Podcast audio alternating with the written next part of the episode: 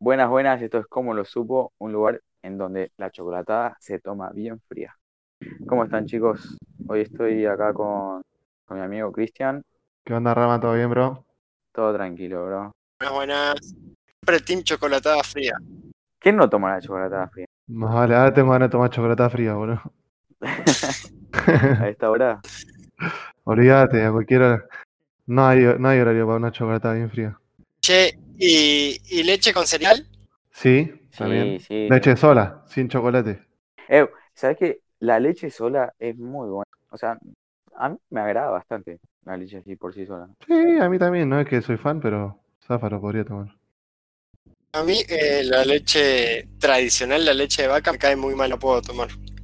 Bueno, igual no tomo, no, no, la idea es que no suma cosas de origen animal, ¿no? Pero leche vegetal la tomo sola, pero no... mm, eh, prefiero acompañarla con cereal. Sí, obvio, obvio.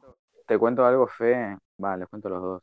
El, el cuerpo humano en sí no está preparado para consumir eh, eh, lácteos. Y la verdad que viene evolucionando ya desde hace tiempo el cuerpo humano para poder eh, resistirlo y como tomarlo en cuenta como los demás alimentos, pero la verdad no todos los humanos pueden consumir lácteos. Claro, no son tolerantes a la lactosa. Ya había leído algo así, pero me quedó la pregunta, de, entonces, ¿por qué las primeras personas empezaron a tomar leche?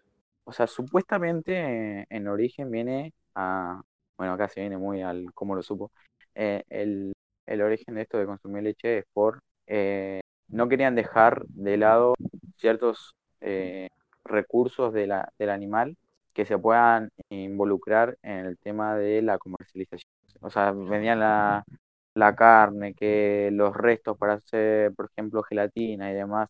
Y bueno, ¿qué hacemos con la leche? Hay que venderla también. Entonces, bueno, boom, se, se mete en el mercado como encima algo muy importante para el desarrollo humano, que es la leche. Leche, queso, yogur, demás. O sea, solamente por la explotación del animal. Claro. Che, ¿saben que ayer, ayer no, hace como dos o tres días estaba en Twitter y ¿conocés, Fe, la página esta de ¿Por qué tendencia? En Twitter. No, Es una página de Twitter que te explica por qué están en tendencia las palabras. es un usuario de Twitter, digamos. Sí, sí, es una persona que se crea una página se llama Por qué tendencia y cada vez que sale una palabra nueva en tendencia, explica por qué. Lo conozco, ahora que recuerdo, pero pensé que era un bot. No, me parece que es una página, porque cada tanto suben, ¿cómo que se dice? Aclaraciones de, de la forma de, relatar que tienen los tweets. Ponerle de veces que, no sé, estaba en tendencia tal persona o un famoso, porque la gente dice que, por un decir, ¿no? Porque la gente dice que este mató a alguien, entonces ellos ponen porque personas eh, dicen que esta persona mató. Una forma así como para no, no, no asegurarlo directamente, ¿entendés? Sí, sí, sí. Entonces se ve que sí es una persona. Porque acá tanto como que se hacen un disclaimer o algo así. Bueno, eh, y estaba en tendencia eh, Elisa Lam. Y me acordé del caso de Elisa Lam que lo había visto hace un par de años, de Dross. No sé si conoces el, el caso de Elisa Lam. No, no, no. Nunca lo escuché. Está muy bueno, está muy bueno. Me suena a American Horror Story. sí, no sé qué onda. A mí al principio me pareció lo mismo. Bueno, estaba en tendencias esta palabra, lo vi con esta página, porque eh, la gente estaba hablando mucho del caso este, porque en, en Netflix hay una serie que, que muestran los casos sin resolver. Y salió el capítulo de este caso, que este caso es bastante conocido. Sí. Bueno, el caso trata de que hay un hotel que se llama Hotel Cecil, que fue creado en 1927 ¿Sabes dónde es? eh, no, creo que en Nueva York, no me acuerdo bien. Pero es ahí en Estados Unidos. Eh, y en el 2013, una vuelta, eh, todos los inquilinos del hotel, era un hotel de esos que son de paso, viste, para quedarte dos, tres días. Sí. Y era un hotel muy barato. O sea, para la zona que estaba, poner que estaba 50, 75 dólares la noche. Y que estando justo ahí, no conseguís en ningún lado algo tan barato. Ponerle que sale de 150 o 100 dólares para arriba. Y así era también, ¿no? Estaba lleno de gente así, tipo fisura y esas cosas, ¿viste? Como muestran en las series, en, la- en las películas. Bueno, y un día la gente del hotel se empezó a quejar eh, de que el agua no tenía presión y algunos hasta decían que salía media como marrón y con olor feo, ¿viste? Sí. Entonces, tanta gente que se fueron a quejar, un día mandaron a un empleado a que revise los tanques de agua que están en el techo, ¿viste? Sí, sí. van varios porque tenían, lo iban a abrir y de una sola persona no se puede porque necesitas herramienta y encima la tapa pesa un montón. Y cuando entre varios van, lo abren, resulta que adentro del tanque había un cuerpo en descomposición. Sí. Que era de la mina esta, el Isalam. Que después, más adelante, empiezan a investigar qué onda, cómo llegó ahí. Y se dieron cuenta con la autopsia de que el cuerpo estaba ahí hace como 15 días, ponele. Y nunca nadie se enteró de nada. Solo se dieron cuenta cuando... Perdón, perdón, amigo. ¿Qué? ¿En el tanque decís? Sí, adentro del tanque de agua estaba. Sí, ahora que mencionaste eso, me acuerdo del caso, lo, lo vi en un par de videos, pero no sé en qué quedó. Amigo, creo que ya sé qué historia estás contando. Me parece que se utilizó para inspirarse en una serie de Netflix algo así, creo. Sí, es lo que estaba contando antes, que en, Netflix hicieron un capítulo de este caso, en una serie que es de casos sin resolver. Bueno, nada, se pusieron a investigar qué onda. No tenía ninguna pista nada porque nadie había visto, na- nadie había visto nada, nadie nada. Y lo que dejaron como un accidente, ¿viste? Que va ahí, lo cerraron como un accidente porque total era, era normal que por ahí que desaparezcan. Va, no normal, sino que habían un montón de casos de, de turistas que iban ahí y después desaparecían o aparecían muertas. Entonces mucha bola no le dieron, como siempre. Hasta que hace poco, hace un par de años, se sa- salió un video del hotel de que muestran que la mina estaba entrando a un ascensor y estaba como re nerviosa, tipo tocaba los botones rápido y a cada rato se asomaba, como que alguien la estaba siguiendo. Sí, Y después en un momento sale a la puerta del ascensor, la cámara está dentro del ascensor, y como que pone las manos así de frente y la empieza a mover como queriendo parar a alguien o algo. Pero después supuestamente no había nada en los pasillos. Los videos de los pasillos no estaban, pero dicen que no había nada en los pasillos. Y de ahí, bueno, sacaron un montón de... La gente sacó un montón de teorías de que estaba viendo algo paranormal y que no sé qué. La cosa es que después de eso no se la vio más en ningún lado, la mina apareció muerta en el tanque de agua. Y el caso hasta el día de hoy quedó ahí, nadie sabe qué pasó. Solo saben que la mina se sentía re perseguida y después de la nada apareció muerta en el tanque de agua. ella no se pudo meter sola en el tanque de agua porque necesitaron varias personas. Claro. Y si alguien la hubiese matado y la metían ahí adentro, ahí se tenía que haber dado cuenta porque suben- necesitan subir un montón de personas a la terraza. Claramente hay encubrimiento de algún lado porque Eh, eh, eso viene de para después, por eso te decía que el, el- o sea, lo que yo quería hablar era del caso y también del Hotel Cecil, porque hay una historia también con el hotel. sí, Bueno, el tema con el hotel es que antes de que pase esto, en el 2013, en el hotel ya habían pasado un par de cosas turbias. El, el hotel ya se había hecho conocido así entre la gente por otras cosas que habían pasado, pero no salieron, no, no se hicieron tan conocidos los casos hasta que pasó esto de Elisalam y empezaron a estudiar la historia del hotel. Porque el hotel estaba ahí hacía como 100 años, si estaba desde 1927 y esto fue en el 2013. tengo el recuerdo de que la chica esta, Lisa Lam, eh, fue a Estados Unidos a estudiar, ¿no? No, estaba de vacaciones. Ella era, e- era asiática, pero vivía en Canadá. Sí. Y en Canadá ella estaba estudiando en la universidad. Y se tomó vacaciones y se fue a Estados Unidos de vacaciones. Ah, Quería recorrer Nueva York, algo así me acordaba. Claro, y la pibita siempre hablaba con los padres todos los días, hasta que un día no respondió más. Y cuando tenía que hacer el checkout del hotel tampoco aparecía. Y ahí fue cuando se dieron cuenta de que la mina no estaba. Después pusieron cartel de se busca todo por todo lado y terminaron apareciendo ahí. Bueno, y después que pasó esto, la policía empezó a investigar la historia del hotel. Y resulta que en 1985 eh, había estado hospedado Richard Ramírez, eh, que la prensa le decía el acechador nocturno, The Night Stalker. Era un asesino serial que mató a 14 personas apuñaladas. Y durante todos esos asesinatos, el chabón estuvo, tuvo una estadía ahí en el hotel. Sí, sí, bueno, el chabón estaba ahí, se iba matando como si nada y en el hotel nunca nada. Por eso viste que decía el tema de que había una especie de encubrimiento o algo. Sí. Algo raro tenía el lugar. Después, en, en el 91, también estuvo en- hospedándose en el mismo hotel Jack Utterger. No, Utterwerger, que mató de 10 a 15 prostitutas. Y a todo esto, chabón seguía estando ahí en el hotel el- los días que estuvo por la ciudad matando prostitutas. Y bueno, ese chabón después, antes de que lo agarren, no, lo agarraron y cuando cayó en cana, después se terminó suicidando. Y además de todo eso, es un hotel en el que también es, eh, ahí en el barrio es, es conocido porque un montón de gente se suicida ahí. O sea, son, eh, no, no- no llevan un registro de cuánta gente, pero son bastantes las personas que se suicidan ahí.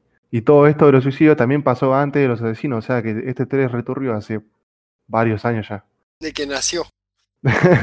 Después también eh, hubo, hubieron tres asesinatos adentro del hotel.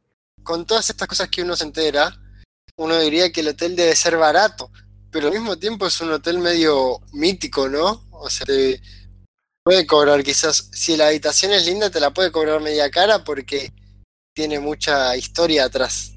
Sí, sí, igual dicen que la entrada, la recepción era muy buena para el, para el tipo de hotel que es. Tipo, era, viste como esas, esos lobbies de los, de los hoteles que vos decís, este hotel es re caro. Sí. Supuestamente solo, solo ahí la sala de estar era buena, pero después las habitaciones y eso no, era un hotel barato cualquiera. ¿Y hoy día cómo es el establecimiento ahí? ¿O no existe más o cómo es?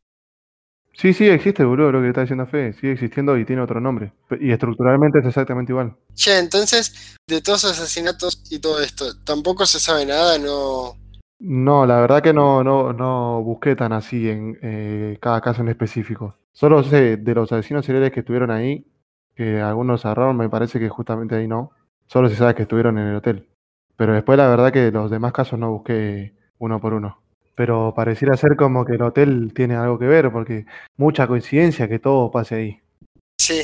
Me recuerda un poco, ahora, ahora sí lo vuelvo a traer. no sé si viste el- la temporada de American Horror Story Hotel, que es la que actúa Lady Gaga. No, no la vi. Está buena, pero. Nada, pasa todo en un hotel, hay asesinatos, suicidios, está bueno. Claro, me recordó un poco, la historia me recordó un poco a esa historia de American Horror Story. Sí, yo también por eso lo había dicho, creo. Qué buena serie. ¿Sabés que me acabo de fijar, Fede? Y el de American Horror Story está basado en la historia de este hotel. ¿Viste? Me imaginé. Dice, el Hotel Cortés, aunque nombre ficticio, está asentado en una propiedad real, el Hotel Cecil. Y es el que te acabo de decir yo. ¿Viste? ¿Viste? Me imaginé. Es que el caso del, de primer, eh, primer- la primera temporada de American Horror Story, ¿no está basado también en una historia real? La primera temporada de American Horror Story es la de la mansión. La de la casa, la de la mansión, sí, ¿no está basada en una historia real también? Ni idea, no me acuerdo. Me parece que sí. Puede ser, es probable. Ah, ¿sabés que me olvidé de contarte también, Fe? ¿Qué? Que, viste que te decía que en el hotel este habían muchos suicidios, la gente reportaba muchos suicidios. Sí. Eh, una vuelta en uno de los suicidios, una mina se tiró, creo que de la terraza, y cayó encima de alguien que estaba pasando. Se murieron los dos, obviamente, si el, el hotel tiene como, creo que 14 pisos de alto, una cosa así. Fua. Yo me acuerdo que hace muchos años eh, en Flores un perro se cayó de un balcón y mató a una mujer. Uh, mal ahí. Ah, pará, creo que lo conozco el caso ese. Fue bastante popular. Bueno, yo esta semana les quería contar sobre Tycho Brahe, Johannes Kepler. Johannes Kepler es más conocido. No sé si lo conocen ustedes. A mí no me suena ninguno de los dos. Bueno, este, son dos astrónomos. Kepler es mucho más conocido porque tiene varias leyes eh, con su apellido. Y Tycho Brahe era el maestro de Kepler. Eh, este Tycho era, eh, era un astrónomo de una familia feudal, o sea que venía de tener un montón, un montón de guita. Y el chabón era medio cabrón. Él siempre quería tener la razón en todo y quería siempre resaltar el tan así que en una fiesta discutió con uno de sus primos y su primo agarró una espada y le rebanó la nariz. No, ahí. Y se pone una prótesis de latón. Bueno, resulta que este Tycho Brahe quería corregir los errores que ya que había en la astronomía actual. Porque él notó que las tablas en donde se guardaban todos los datos de astronomía estaban desfasadas con lo que en realidad pasaba. Tipo, si tenían que predecir un eclipse y decían que el eclipse iba a ser mañana, por ahí era dentro de 10 días. Sí, estaban errados. Sí, la cosa es que esto pasó en el, a fines del 1500, hace un montón de tiempo. Todavía ni siquiera existía el telescopio, para que te des una idea. Ah, es verdad que en esa época, por más que no tengan telescopios, po- podían hacer ese tipo de cálculos igual. Claro. Este, y todo esto importante fue después de Copérnico. Copérnico fue el que lanzó la teoría de que nosotros no éramos al centro de la Tierra. Sí, sí. La teoría heliocentrista. Disparó.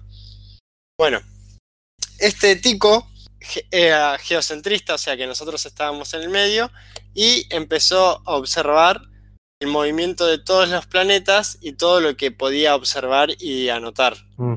para así corregir lo que, los datos que ya se tenían y formar algo mejor. Él quería revolucionar el mundo de la astronomía. Entonces, ¿qué hizo? Se sentó durante 30 años a mirar el cielo, tomar cálculos y anotar. ¡Fua! ¡Qué ganas! Una banda de tiempo. Sí, un montonazo de tiempo. Fueron 30 años porque Júpiter es el planeta que más tarda en dar toda la vuelta y son 30 años lo que tarda. Entonces sería un año allá, serían 30 años nuestros, ¿o no? Un año en Júpiter serían 30 años nuestros, sí. Porque el año no mide la vuelta que hace el Sol. Sí, Entonces, claro, sería un año, un año allá serían 30 años acá. más o menos. Porque vos pensás que en ese momento lo estaban comparando como que nosotros estábamos en el centro. Ah, claro. La cosa es que eh, para hacer todo esto, aparte de tener una familia de plata, claramente el Estado lo ayudó un montón. Lo ayudó tanto que le dio una isla, Re privilegiado era. sí, sí, sí, donde ahí construyó su laboratorio y se hizo construir unas máquinas enormes para hacer mediciones. Che, Fede, te hago una pregunta, eh, ahora que me quedé pensando en lo de antes. Sí, Que vos, que te dije lo del año allá serían 30 años acá, que vos me dijiste que en ese momento tenían como la Tierra como centro del sistema del, de los Sí. planetas. Entonces, ¿cómo medían cuánto era un año? Si se supone que ahora, hoy en día, el año es una vuelta, la- lo que tarda la, Tierra en dar una vuelta al Sol. Y en ese momento, ¿cómo lo medían? ¿sabes que no tengo idea? El año de ese momento, entonces, que duraba menos que ahora, entonces. Puede ser. Mirá, nunca me había dado cuenta. Nunca lo pensé en realidad. No sé cómo se contaban los años. Estaría bueno buscarlo eso. Pero podían contar las estaciones tranquilamente, que eran cuatro, y me imagino que intuían que eran cuatro por año. No sé cómo era el cálculo, la verdad, que hacían. Sí, medio raro, porque por más que seguían de las estaciones, serían como medio imprecisos. Sí, sí. Bueno, ¿qué pasó? Él empezó a hacer todo esto en 1570, ¿no? O sea, de que en 1600, ya te- al 1600 ya tenía anotado todos los movimientos de todos los planetas. Sí. Pero se dio cuenta que él solo no iba a poder hacerlo, entonces pidió ayudantes.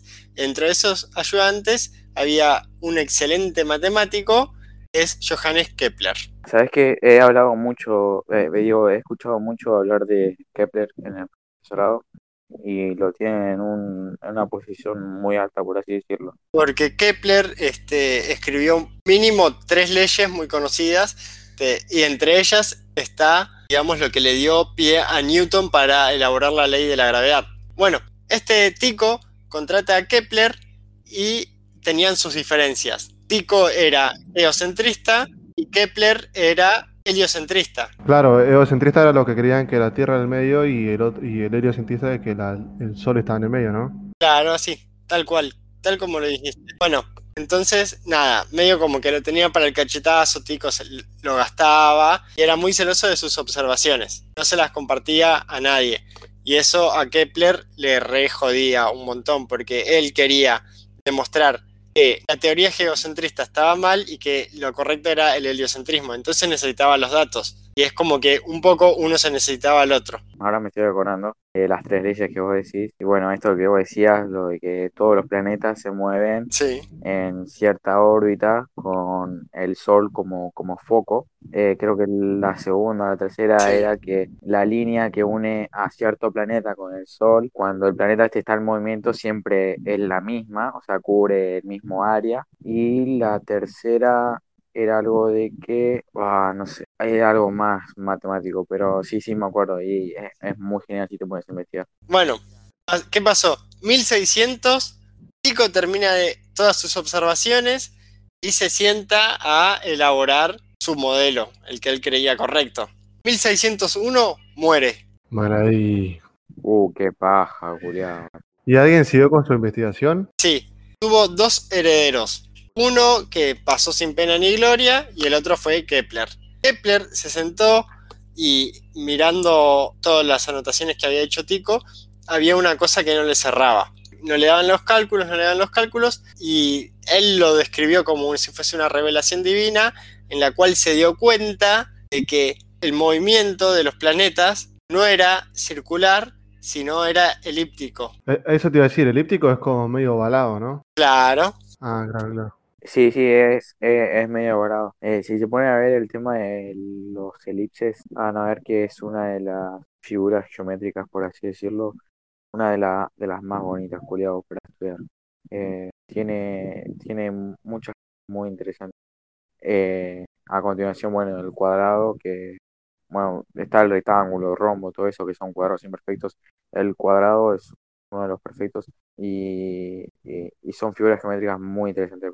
Y qué, qué lástima, me da mucha lástima que, que Kepler en su momento no haya tenido eh, el crédito que se merecía por, por todo lo que había aportado, pero bueno, es así, es así con cualquier cosa y cualquier persona que, que quiere innovar en la ciencia, a veces le, le juega una, una, mala pasada. Sí, en la mayoría de los que descubren cosas nuevas pasa lo mismo. Cuando lo sacan él, eh, nadie le da bola, se termina muriendo y después de un par de años alguien retoma el trabajo y a él le dan todo el crédito. Bueno, lo mismo le pasó a Semmelweis, que fue el de lavarse las manos. Claro, claro, es verdad. Bueno, se sienta este Kepler con los análisis que había hecho Tico y empieza a desarrollar, desarrolla las tres eh, leyes Kepler, que era como decía Rama, que la segunda estaba relacionada con la distancia del Sol, no, no lo recuerdo muy bien, y en la primera, que es la que ayudó a Newton a desarrollar la teoría de la gravedad, decía que había una fuerza que hacía que los planetas giren alrededor del Sol. Que giren en órbita al Sol, digamos. Claro. Antes no, no se conocía esto, o sea, los planetas giraban porque giraban, nunca se hizo el cuestionamiento de que había una fuerza que los hacía girar. O sea, no, que no sabían lo que era la órbita, nada de eso, o sea, gira en órbita. Claro, no, lo tenían en mente. Giraban, nada más. Hasta que vino Kepler y dijo, no, debe haber alguna fuerza que los, que los haga moverse. Y después vino Newton y dijo, sí, la, tiene la masa más grande. Entonces va a traer cosas a él. Qué flashero poder llegar a ese tipo de, de deducciones de la nada. Porque en el momento nadie tenía nada de, de ese tema. O sea, no había alguien que ya más o menos había estado estudiando. Y que se te ocurra algo tan así, estaría buenísimo. Sí, bueno, en realidad Kepler aprendió mucho de, de Copérnico. Él tuvo un tutor antes de Tycho Brahe, que fue el que le enseñó la doctrina copernicana. Copérnico fue el, primero, el primer heliocentrista. Y podríamos decir que Tycho fue el último geocentrista conocido. Y que sin Tycho no hubiese existido Kepler. Te iba a decir, Fede, por el tema este de que vos me decías de que momento no, no se podía llegar a entender el tema de las órbitas, de las fuerzas y de por qué los planetas se movían de cierta manera. Y me hizo recordar mucho a una frase que había leído en un libro que nada que ver, que tiene que ver sobre drogas, que dice lo siguiente, lo tengo, justamente lo tengo anotado, dice así, la naturaleza humana mitifica lo que no llega a comprender. O sea, todo aquello que el humano no entiende es, es divino. Lo, lo lleva a un nivel superior a él, por así decirlo, justamente solo porque no entiende su significado, su mecanismo, su, su origen, nada. Entonces cree creer que es algo divino, por así decirlo. Claro, pues eso pasó así siempre. Pensaba que los primeros dioses siempre fueron el sol, la luna. El fuego. Claro, eran cosas que no se podían comprender en ese momento. Sí, la verdad que sí. La verdad que sí. Hasta, hasta hoy en día igual hay muchas cosas que no, no conocemos de lo que ya conocemos, entre, entre paréntesis, y nos sigue explotando la cabeza igual. Ah, hoy en día igual no es tan como antes que cualquier cosa era un dios ahora, qué sé yo, le dicen un milagro o, un suceso paranormal, pero no dicen el dios de, no sé, el dios que se llevó a Lisa Lam, decir. Lo, lo que veo hoy en día que es más como, más cuestionable, o sea, bueno, sucede algo que parece re flashero y no parece real, pero vamos a darle un chance de que algo pueda haber, ¿entendés? Como que por algo es, no, no solamente, pum, lo lanzan directamente a, algo divino, por así decirlo. Sí, obvio, porque hoy en día se cuestionan más las cosas. Pero igual nunca, nunca falta ese que dice, ah, es un milagro. No, no es un milagro. Viste que el otro día te mandé un audio así re loco porque vi algo en el cielo que era como banda de estrellas yendo en fila. Y tipo, estábamos ahí con gente alrededor y dijimos, ¿por qué, ¿por qué pasa esto? ¿Qué es lo que está pasando? Fíjate a ver que, si alguien sabe algo. Y bueno, era lo de Sí, Starlink. Y tipo, no o sea, ¿entendés? Está eso de, bueno, por algo es, fíjate que por algo es, no es que está sucediendo esto porque estamos teniendo algún tipo de alucinación o es un mensaje del Señor, nada. Sí, no, obvio, porque la, la forma de pensar de la gente cambió bastante a como era antes. Igual las alucinaciones son re comunes también. Así que podía ser. no, pero pará, porque Rama me mandó un mensaje, yo salí y lo vi también. Saben que es- esta última semana estoy escuchando un par de, de podcasts, nuestros colegas podcastianos, y no, estoy, estoy escuchando un par de podcasts y fue muy interesante. weón. Eh, he tomado algún par de, de ideas que me gustaría que comentemos más adelante, a ver cómo surge, que sería bastante, bastante bueno y bastante interesante. Que tiene que ver más que nada con el tema de producir a las personas que nos escuchan, ¿Y cómo harías eso? o sea, de involucrarlas un poco más. ¿entendés? Eh, por ejemplo, el podcast que había escuchado se trataba sobre cosas que es mejor callar, ¿no? Sí, O sea, eh, el podcast venía solo de, de cosas que, por ejemplo, la gente decía cierta cosa, corte la recaba la situación.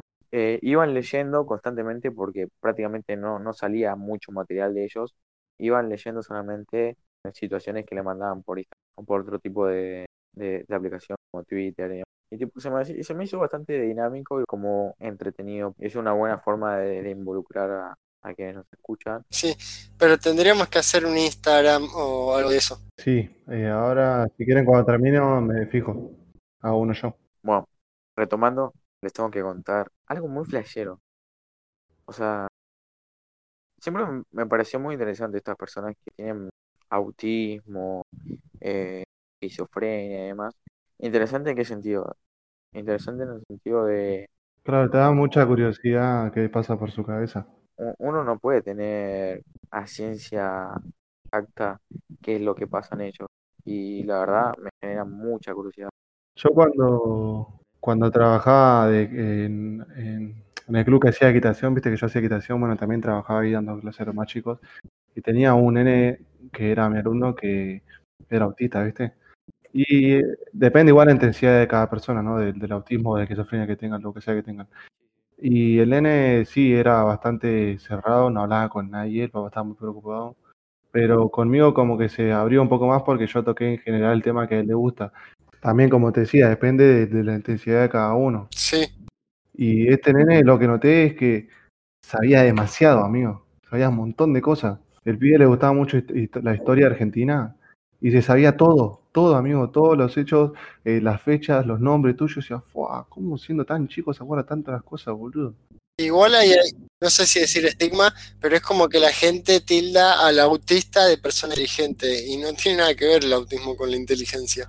Y después la esquizofrenia también, o sea, es gente normal, y común y corriente, siempre que esté bajo tratamiento hay diferentes tipos de esquizofrenia. Siempre que la persona esté bajo tratamiento vas a encontrar una persona común. Va común, por así decirlo. No creo, no creo mucho en, en lo Bueno, es estándar con- para decir. Yo tampoco sé que es común, pero sí, se entendió. Sin desviarnos tanto del tema, les quería volver a comentar sobre un escultor no, no tan famoso en su momento. Hoy tiene una reputación que la verdad no, no tiene límites. Y bueno, otra vez otra persona que en su momento no tuvo el crédito que se merecía. Y lo peor de todo por problemas de autismo y esquizofrenia que, que tuvo en su momento. Y que además, para el tiempo en que es entre 1700 y 1800, que se desconocía totalmente. El chabón al que les voy a decir, el, el hombre, se llama Franz Xaver Messerschmitt. Frank, Nuestro, nuestro joven, joven y carismático Fran eh, fue un escultor alemán, pero que en, verdad su, su mayor parte de, la actividad como artista fue en Austria. A tal punto que fue el escultor de la corte de María Teresa I de Austria algo bastante importante para su momento. Eh, tuvo un, un desarrollo académico muy bueno, la verdad, eh, en la Universidad de Viena, después en la Academia de Bellas Artes de Viena, bastante importante y relevante para su carrera, con los mejores profesores, con lo mejor de lo mejor, la verdad. Y además de eso, que tenía un talento sobrado, la verdad, el chabón podría ir sobrado de por vida, pero co- como les digo, la vida le jugó una mala pasada y no, no pudo desarrollar por, por completo su arte no pudo desplegar verdaderamente. Che, Rama, y la mina esta que vos decís, ¿qué era? ¿Era una reina? María Teresa I de Austria en su momento fue princesa y después la reina, una de las, creo que la única, si no me equivoco, mujer que gobernó sobre los, los dominios de Hamburgo, no, eh, Habsburgo, una, una persona bastante importante. Es más, eh, cuando se había liberado un cupo en la universidad que, que él estaba para ser profesor, si no me equivoco, él lo solicitó, ¿viste? Y, y todo estaba, todo estaba listo para que, para que se diera, para que el chabón pueda, perdón, digo chabón y la verdad se me hace que es un nombre muy importante, para que él desarrollara aún su, su, su arte y demás. Y no se dio justamente porque sus compañeros, va, sus futuros compañeros, eh, profesores, eh, los directores, demás, eh, le mandaron una carta, acá se viene todo el chumerío, mandaron a, María una carta diciéndole, mira, te lo voy a decir con, con palabras, mira, a este chabón algo le está pasando porque le, le, está pintando ahí las ideas locas, no, no está, no está pegando onda con nadie, la verdad no sé si es una buena decisión darle el puesto porque no va. María Teresa recibe esta carta, eh, se ve muy presionada por, por los directivos de, de esta universidad y demás, no tanto por la universidad, sino por lo relevante que sería su decisión frente a eso. Claro, como que influiría mucho en su, en su reputación, por así decirlo. Claro, ¿entendés? Y bueno, la verdad no le dan el puesto al chabón. Él se pone, bueno, lo lógico, se, se pone mal, se siente como traicionado, por así decirlo, y, y decide dejar todo. Deja, bueno, deja su trabajo, deja los proyectos que, que él estaba, que él estaba, que él estaba haciendo, de, deja su casa, todo, la verdad, se, se va aislado totalmente a un campo donde tenía un, un familiar y se, se excluye de la, de la sociedad, no, no, no quería saber nada. Che, Rama, ¿y en qué año fue esto? Esto es entre 1700 y 1800. Así por el tema artístico es entre los periodos barroco y neoclásico. No, no, no sabría decirte mucho la diferencia, porque no, no, no sé específicamente, pero es lo que, lo que había investigado. Es muy interesante, es más, si pudieran ver imágenes de su, sus obras, van a estar flipando duramente. Creo que le, le, les mostré una vez igual. Bueno, ahora, ahora se viene la, la parte más interesante. Él se excluye, bueno, se queda en el campo, en una casucha, por así decirlo, tenía un familiar que, bueno, se encargaba del ganado y demás, así que no, no le faltaba para el día a día. ¿Y qué pasa? Se pone a realizar obras, eh, en específico unos, unos bustos. Los bustos son, ¿vieron las, las esculturas que solamente se ven la parte de los hombros hacia arriba? Sí, sí. En total hizo 69 y, y la verdad, cada una tiene un detalle muy preciso y muy significativo de las expresiones faciales. Tienen, tienen una expresión en verdad que parecen, que parecen personas de verdad, o sea, literalmente. Y en su momento, cuando él las hacía, nadie las conocía, o sea, era un grupo muy pequeño, muy, muy, muy pequeño de personas que, que sabían que él estaba haciendo esto. Hubo un momento en el que, el chabón iba a 20, 30, 30 gustos y vino uno y le dijo, mira, te compro todo esto por, no sé, 5 pesos. Y el chabón dijo, no, la verdad, no quiero saber nada. Es más, a mí me, me sirven un montón. ¿Y, ¿Y por qué decía esto? Porque, escuchen esto lo que le decía. Decía que servía esos gustos, estas esculturas con esas expresiones que daban un poco de miedo, o sea, dan un poco de miedo si las miras, eh, eh, servían para espantar al diablo de la fisionomía humana. O sea, así de específico. ¿Cómo de la fisionomía humana? ¿Cómo relacionaba una cosa con otra? O sea, vos sí te podés a pensar, en cada cultura hay cierto dios. Por ejemplo, está Ra, que es el dios del sol para los egipcios, si no me equivoco. Sí. Eh, bueno, no sé, está Thor, que es el dios del, del trueno para los nórdicos. Y, y, él decía que había un dios de la fisionomía humana. Mira.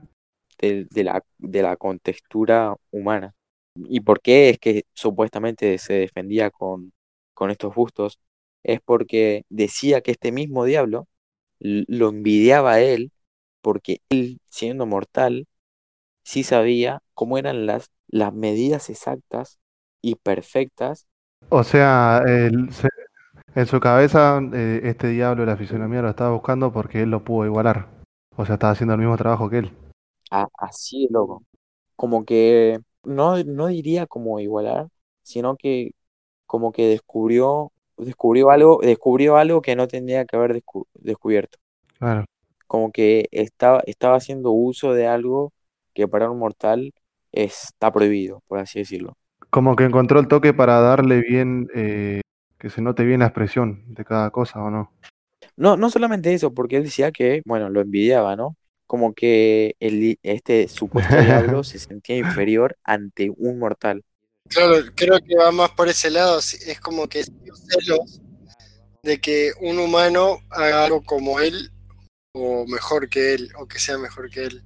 Claro, claro. Ah, así que nada, bueno, ahí es donde se viene la parte que, bueno, ahí es donde me da mucha curiosidad, o sea, tratar de, de entender cómo es que se manejaba su mente, cómo es que relacionaba sus obras con algo divino, eh, el tema del miedo, la soledad, la angustia, todo junto, la verdad. Da mucho miedo, pero también da mucha curiosidad al mismo tiempo. Sí, mal, ¿qué le pasaba por la cabeza a ese chabón estando viviendo tanto tiempo solo en el medio de la nada? Y, y bueno, este, bueno, este chabón hizo todas sus obras, 69 en total, y, y la verdad nunca tuvo reconocimiento que, que se merecía, porque vos te pones a ver sus obras y, y son excelentes, la verdad, tienen un desarrollo y una perfección muy, muy exquisita, por así decirlo. Y no, no tuvo reconocimiento que se merecía, pasó más de un siglo, sus obras se, se dispersaron por el mundo, se subastaron a nada con nombres totalmente ridículos y recién, hace muy poco, recién en el siglo XXI, eh, se empezó a tener más valor sus obras. Aunque eso no es, no es tan importante porque el tema de, del mercado en el arte no, no tiene algo específico. Creo que ustedes saben un poco de eso. Hay, hay mucho de por medio de lo- los que tienen más guita y todo eso, y ese es otro tema igual. Hay un poco acomodo. Acá lo, lo, lo importante es que eh, este chabón, Frank, no, no tiene reconocimiento aún en la historia del arte. O sea, buscas en, en libros, buscas en, en documentos y demás, y la verdad se lo reconoce muy poco. Hay muy poca información de él.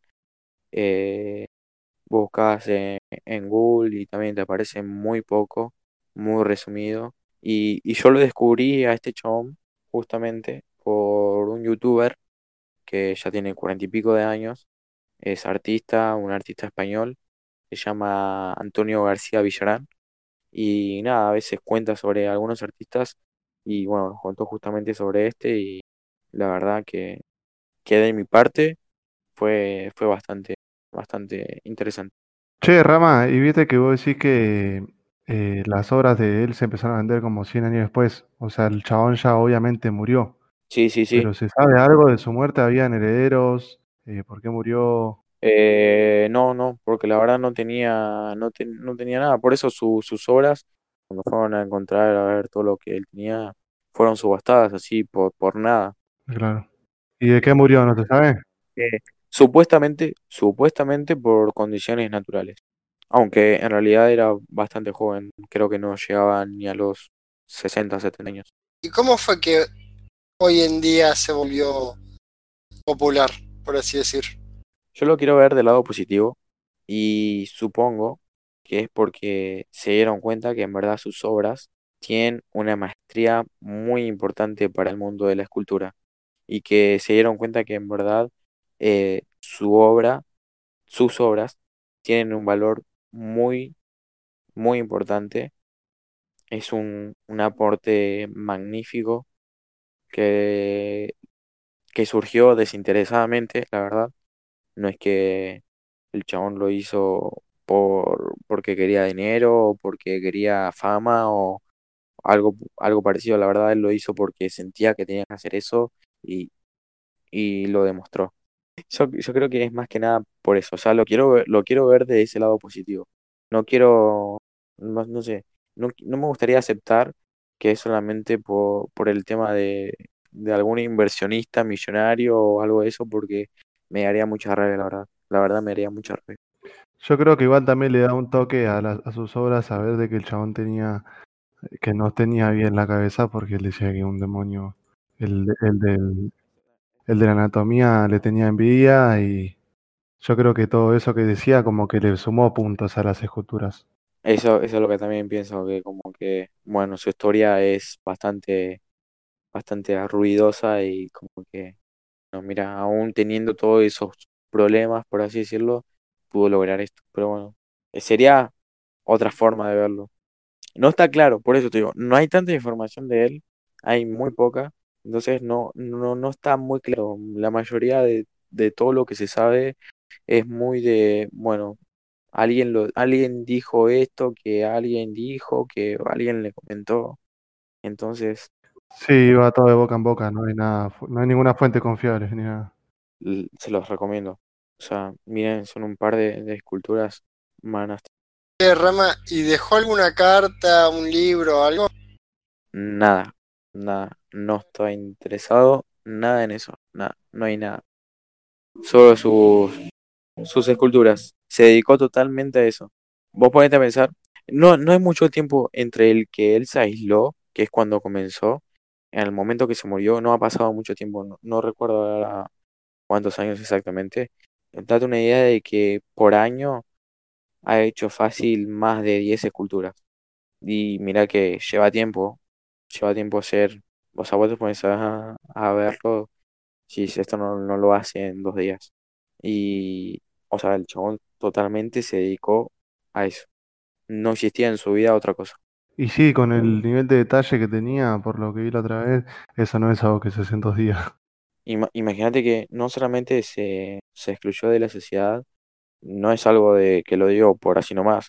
El chabón to- tomó celibato también. O sea, no, no quería saber nada de nada, nada, nada. Que a solo le interesaba el arte, su escultura. O sea, me, me siento satisfecho. Hoy sí me siento satisfecho de haberles contado un poco su historia de este queridísimo Fran. Muy interesante la historia del amigo Fram. Así que nada, si hoy hacen algo y, y, y sienten que, que, que no es reconocido, que no, no tiene el crédito que, que creen ustedes que debe tener, no se preocupen porque tarde o temprano va a llegar. Pero estaría bueno que te, que te llegue cuando estás vivo. Un millonario va a llegar a promoverme. Algún millonario les va a llenar la cuenta bancaria. Me gusta el arte.